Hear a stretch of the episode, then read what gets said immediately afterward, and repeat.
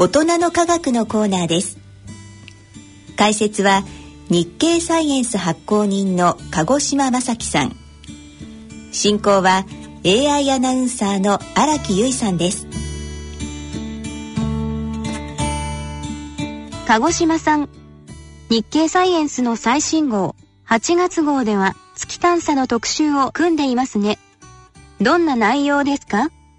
はい、えー、人類月へと題して、えー、月探査の特集を組んでいます。えー、タイトルにアポロから半世紀と入れています通り、えー、人類が初めて月面に立ったのが1969年の7月のアポロ11号の宇宙飛行士らで、えー、今からちょうど50年前なわけですね。えー、私も小学校の低学年だったんですけれども、えー、彼らが月面に降り立った不鮮明な映像を、えー、テレビで見たのを覚えております。えー、宇宙探査というとですね今では、えー、火星だとか金星とか、えー、太陽系の惑星のほか、えー、太陽系外にまで目が向けられているのはご存知だと思いますけれども、えー、実は、えーまあ、半世紀を経ましてですね、えー、再び月を、えー、目指すそういう動きが活発になってます、えー、各国それから企業がですね、えー、探査計画とか基地の建設を構想しています、えー、日経サイエンスの8月号ではですね、えー、アポロの貴重な写真を満載しながらですね月の探査をまあ振り返りつつ、えー、これからを紹介しています。そもそもこれまでいくつくらいの月の探査ミッションがあったのでしょうか？はい、えー、1958年のパイオニア1号の計画からまあ数えますと、えー、実に122の探査ミッションがございました、えー、まあそれらの大半はですね、えー、アメリカとそれからかつてのソ連が実施しました。でこの2つの大国以外で最初に月を、えー、目指したのは実は日本なんですね、えー、1990年に探査機の飛天、えー、これが月のスイングバイに成功しまして、えー、本体から小型衛星羽衣を分離して月の周周回軌道に投入しました、えー、これに続いてですね、えー、ヨーロッパや中国それからインドが月探査に取り組んできました。人類が初めて月面に立ったアポロ11号の探査計画は人類の歴史の中でもとても大きな偉業と言われていますが具体的にはどんなことがなされたのでしょうか？はい、えー、日経サイエンスの8月号をぜひ読んでいただきたいんですけれども、えー、アポロ11号のクルーはですね50年前の7月、えー、高さが36階建てのビルと同じで、えー、それから重さが、えー、象400頭に相当するサターンロケット、えー、これに乗り組みまして、えーまあ、有名なアメリカのダムでありますフーバーダム85基分の出力よりも強力な爆発によってですね、えー、空をゆっくりと上昇していきました、えー、そしてですね、えー、宇宙空間に達してからはですね地球の周回軌道を離脱して、えー、月の周回軌道まで飛行した後、えー、宇宙船の一部を切り離しまして、えー、月に軟着陸しました。で、えー、アームストロング船長らがですね初めて月面を、まあ、歩き回ったわけなんですけれどもさらにすごいのはですね月着陸船に戻って、えー、月面を離陸して、えーえー、月面の上空約 100km 弱ですけれどもここを周回していた指令船に再びドッキングをして、え、地球へのえー、まあ袋を飛行して、えー、2日後に太平洋に無事着水したわけなんですね。でこの離れ技に世界中が興奮しまして、えー、この調子でいけば、えー、いずれ月への植民であるとかあるいは火星旅行も遠い未来の話ではないと、えー、当時想像した人も少なくありませんでした。世界中が興奮した様子がわかります。ただ実際のミッションはハラハラドキドキの連続だったようですね。はい。えー、例えばですね、えー、月着陸船イーグルが、えー、月面着陸に向けて高度を下げ始めると実は思わぬ障害にぶつかりました、え、トラブルはですね高度を約1万メートルを飛行している時に警告灯が点灯した時に始まりました、え、不規則な感覚でですね警告灯が点滅して、え、警告音が鳴りましてですね一体何が起きたのか、え、飛行士たちは理解できなかったそうです。えー、燃料は減り続けまして、えー、着陸船のイーグルの操縦はますます難しくなっていきました、えー、燃料タンク中の、えー、推進剤がですね50%を切りますとタンクの中でまあザブザブとこう大きく揺れて始めてしまいまして、えー、船体がさまざまな方向に揺れたそうです。でこの揺れによりましてですね、えー、燃料レベルが低くなっていることを知らせる警報これが実際より30秒から、えー、45秒ぐらい、えー、早く、まあ、発生られてしまいましてですね、えー、飛行士らは安全に着陸するまでに残された時間が実際よりも少ないと誤解してしまったそうです。想定外のことが最も大事な時に起きたわけですね。この南極をどう乗り切ったのですか？はい、えー、アームストロング船長はですね、えー、高度610メートルで、えー、まあ、船内の窓からあ外を見まして、まあ、着陸の予定地の様子を確認したんですけれどもどうも好ましくなかったそうです、えー、そこで、まあ、燃料と時間を使い果たしまして、えー、アームストロング船長は、まあ、あの高度165メートルで着陸船イーグルの操縦をコンピューターから手動に切り替えて、えー、船体の姿勢を調整したりそれから降下速度のスイッチをですねオンにしたりオフにしたり今切り替えながらですね船体の高度が下がるのをコントロールしましてまあ、ギリギリのところで、えー、比較的平坦な場所に安全に着陸することに成功しました。えー、で着陸してエンジンを止めまして、えー、アームストロング船長は、えー、こちら静かの基地わしは舞い降りたと地上の管制官に報告しました。でこの無線を聞きまして地上の管制官らもほっと一息ついたそうです。なるほど。さて無事着陸に成功した後月面に降り立ちますね。はい。えー、アームストロング船長のあの有名な小さな第一歩の足跡これとても有名ですけれども、えー、他にも、えー、一緒に降り立ったオルドリン飛行士もですね、まあ、実験装置をですねいろんなところに設置して月面を調査しましたので数多くの足音が残りました、えー、着陸船イーグルからですね最も離れたところに行ったのはアームストロング船長で、えー、リトルウエストクレーターと名付けたクレーターまでの、まあ、計画外の遠足でして、えー、距離は約60メートルでしたその様子は先ほど鹿児島さんが話されたようにテレビで中継されましたね。また、月面に残された宇宙飛行士らの足跡の写真はとても有名ですね。アポロ11号を含め、アポロ計画の収穫は月面着陸だけでなく、月の石を持ち帰ったことだと言われています。具体的にはどんな成果があったのですか？はい、えー、ご指摘の通りですね、えー、アポロ計画はまあえー、月面に人間の足跡を刻んだ点で名高いわけですけれども最大の科学的遺産は持ち帰った一連の岩石です。こうした石とかそれからレゴリスと呼ぶですね、石くずや塵をですね地上の実験室で、まあ、調べることによりまして、近代的な惑星科学が確立して、えー、全ての惑星上の天体で、働いている地質学的なプロセスについて、まあ、非常に重要な知見が得られました。えー、アメリカの航空宇宙局 NASA によりますとですね、えー、NASA は過去50年で、えー、世界15カ国以上の500人を超える科学者からですね月の石のサンプルの、えー、提供を求める、えー、3190件の要請を受けたそうです。でこれまでにですね5万個を超えるサンプルを配分しまして現在は天文学とか生物学科学化学ですね、えー、工学物質科学医学それから地質学などさまざまな分野の科学者、えー、およそ145人がですね8,000個以上の資料を、えー、調べているそうです。えー、とりわけですね月の石は3つの大きな分野に関する、まあ、人類の理解を大きく前進させました、えー、つまりですね月面の性質それから、えー、月の起源それから太陽系の進化です。で持ち帰ったサンプルのうちですね最古のものは約45億年前の岩石で、えー、この年齢は月そのものと基本的に同じなわけです。でこれに対しまして地球の岩石というのは、えー、ご存知のようにプレートテクトニクスによりまして地殻が常にリサイクルされていますのでほとんどが40億年前よりもずっと新しいわけです、えー、月ではこのプロセスが起こっておりませんで、えー、したがって月の岩石のサンプルというのは太陽系の初期から現在まで残っている太古の岩石を垣間見ることのできる重要な例となるわけですね。月の起源についてはどんなことが分かったのですか？はい。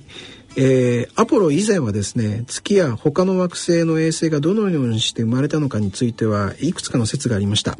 えー、しかしアポロ以降はですね、えー、全く異なる考え方が有力になってきました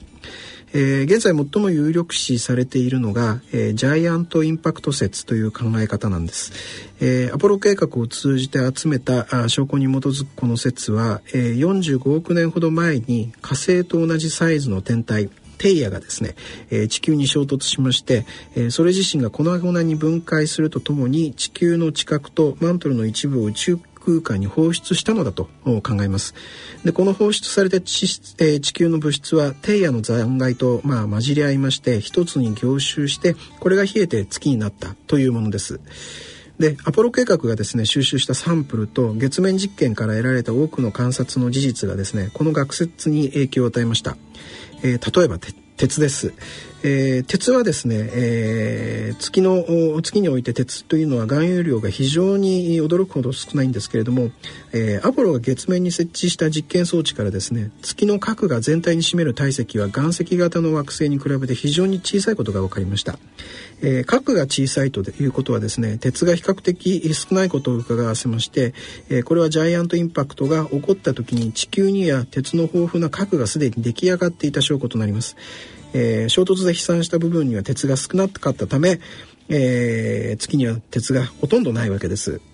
えー、またですね、えー、月の石と地球の石の酸素同位体とそれからチタン同位体の組成がほぼ一致ほぼ同一であることが分かりまして、えー、この事実はですねシネスティア説というですね新しい月誕生の学説が生まれるきっかけとなっています、え、シネスティア説についてはですね、えー、日経サイエンス8月号でも紹介しています。太陽系の進化についてはいかがですか？月の石からはいろいろなことがわかるとともに、新たな謎を呼び起こしているわけですね。月の石の分析は完了しているのですか？はい、えー、実は今年ですけれども、えー、最終から50年近く手つかずのまま保存されてきた月の岩石のサンプルがですね開封されるそうです。えー、実は技術の進歩を待ってから解析するためにですね NASA があえて一部を密閉保存していたものだそうなんですね、えー、3月にですねアポロ15号と16号17号が持ち帰って真空保存していたサンプルをですね未開封状態のまま、えー、提供する9つの研究チームが決まりました、えー、こうした新しいサンプルの調査はですね月の形成と進化に関する基本的な新発見につながると、え、期待されています。また一方でですね研究者たちはもっと多くのサンプルを入手したいと考えています。例えばですね月の裏側や極域それから地下深くのサンプルは実はまだ得られていません、えー、極域の資料を持ち帰って調べればですね月の水の年代と起源が分かりまして、えー、地球の水がどこに由来するかが明らかになるかもしれないと考えられています。ところで日本は月に対してどんな取り組みをしているのですか？はい、えー、宇宙航空研究開発機構、えー、JAXA ですけれども、えー、それとトヨタ自動車は今年の3月ですね、えー、国際宇宙探査ミッションでの協業を検討することを発表しまして、えー、その第一弾としてですね月面有人探査の移動基地となるローバーの検討を進めることを明らかにしました。えー、その構想によりますとですね探査するのは月の裏側の南極エイト圏盆地というですね月最大のクレーターで、えー、ここは日本列島がすっぽり入るほどの大きさなんですね。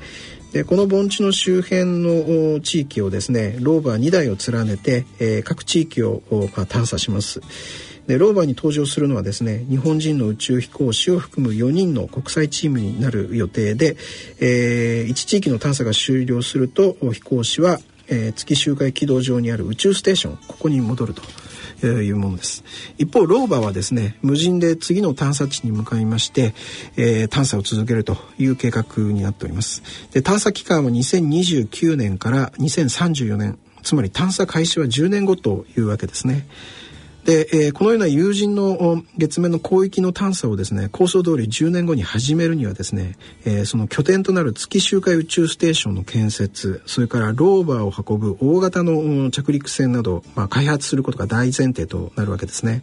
でそれらの多くはですね各国と連携して進めることになります、えー、ISS 国際宇宙ステーションを運営して運用していますですね。日本アメリカ、えー、それからヨーロッパロシアとカナダの宇宙機関はですねここ数数年月を周回する宇宙ステーションであります。ゲートウェイの、えー、技術検討を進めてきました、えー、ゲートウェイはですね地球を周回する国際宇宙ステーションの小型版で、えー、ここを拠点にしまして有人の月探査だとか、えー、さらには将来の有人火星探査を実施する計画です。で構想を主導するのは米国なんですけれども、えー、米国は、えー、ゲートウェイを構想する自国の居住モジュールであるとかゲートウェイに宇宙飛行士を送り出す超大型ロケットの開発を進めておりまして、えー、2022年には電力供給とそれから推進機構を備えた最初のモジュールを、まあ、打ち上げることを決めています。一方日本の JAXA なんですけれども、えー、ゲートウェイの国際居住モジュールですね。ここを欧州の宇宙機関 ESA と共同で作るほか、えー、ゲートウェイに物資を補給する役割を担います。えー、JAXA は現在ですね次期機関ロケット H3 をですね使って、えー、国際宇宙ステーションの物資を運ぶ無人輸送機を開発しています、えー、これを改造しまして早ければ2026年にもゲートウェイに向けて打ち上げることを検討しています。各国も月探査に取り組むわけですね。アポロを打ち上げてきたアメリカをはじめ各国はどんな計画があるのでしょうか？はい、えー、今最も力を入れているのは中国だと思います。えー、中国はですね地球を周回する宇宙ステーションを運用して、えー、有人宇宙技術をえー、進化させています。また探査機のジョーガをこれを月に送りまして月面の詳しい状況を調べています、えー、1月にはですねジョーガ4号はですね人類史上初めて月の裏側に着陸して探査に成功しました。また12月に打ち上げ予定のジョーガ5号とその後継のジョーガ6号はですねそれぞれ月の北半球中緯度域と南極域の、まあ、サンプルを地球に持ち帰る、えー、サンプルリターンを計画しています。えー、その先にある大目標が有人の月着陸です。これに対しましてアメリカなんですけれども、えー、3月にですね有人月着陸の目標の年をですね2028年から2024年へと4年前倒しする方針を発表しました。えー、この方針変更を受けましてですね、えー、NASA はですね2024年の有人月着陸を主な目標とするアルテミス計画をですね5月にまとめました。えー、当初はですね2028年にゲートウェイから4人程度の宇宙飛行士を月のいずれかの地域に送り出す予定だったんですけれどもアルティメス計画ではですね2024年に3人から4人の飛行士をゲートウェイに送ってうち2人をですね、月の南極域に着陸させるというものです。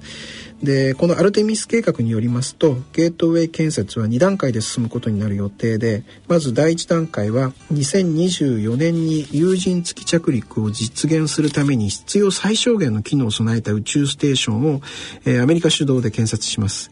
えー、続く第2段階ではですね当初案の規模まで宇宙ステーションを拡張しまして、えー、2028年を目標に継続的な月探査を実現できる体制を、まあ、国際協力で構築するというふうにしています。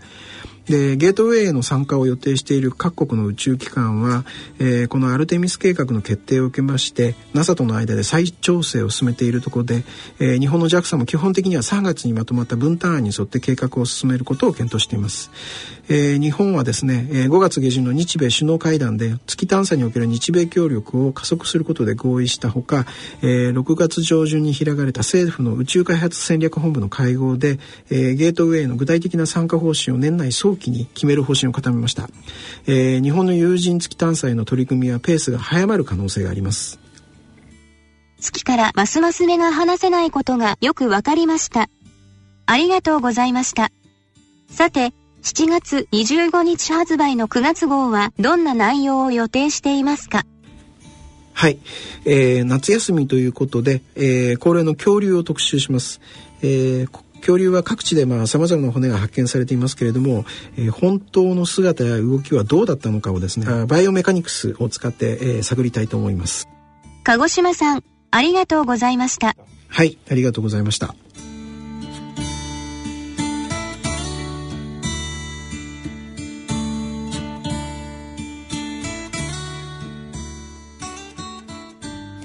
大人の科学のコーナーでした。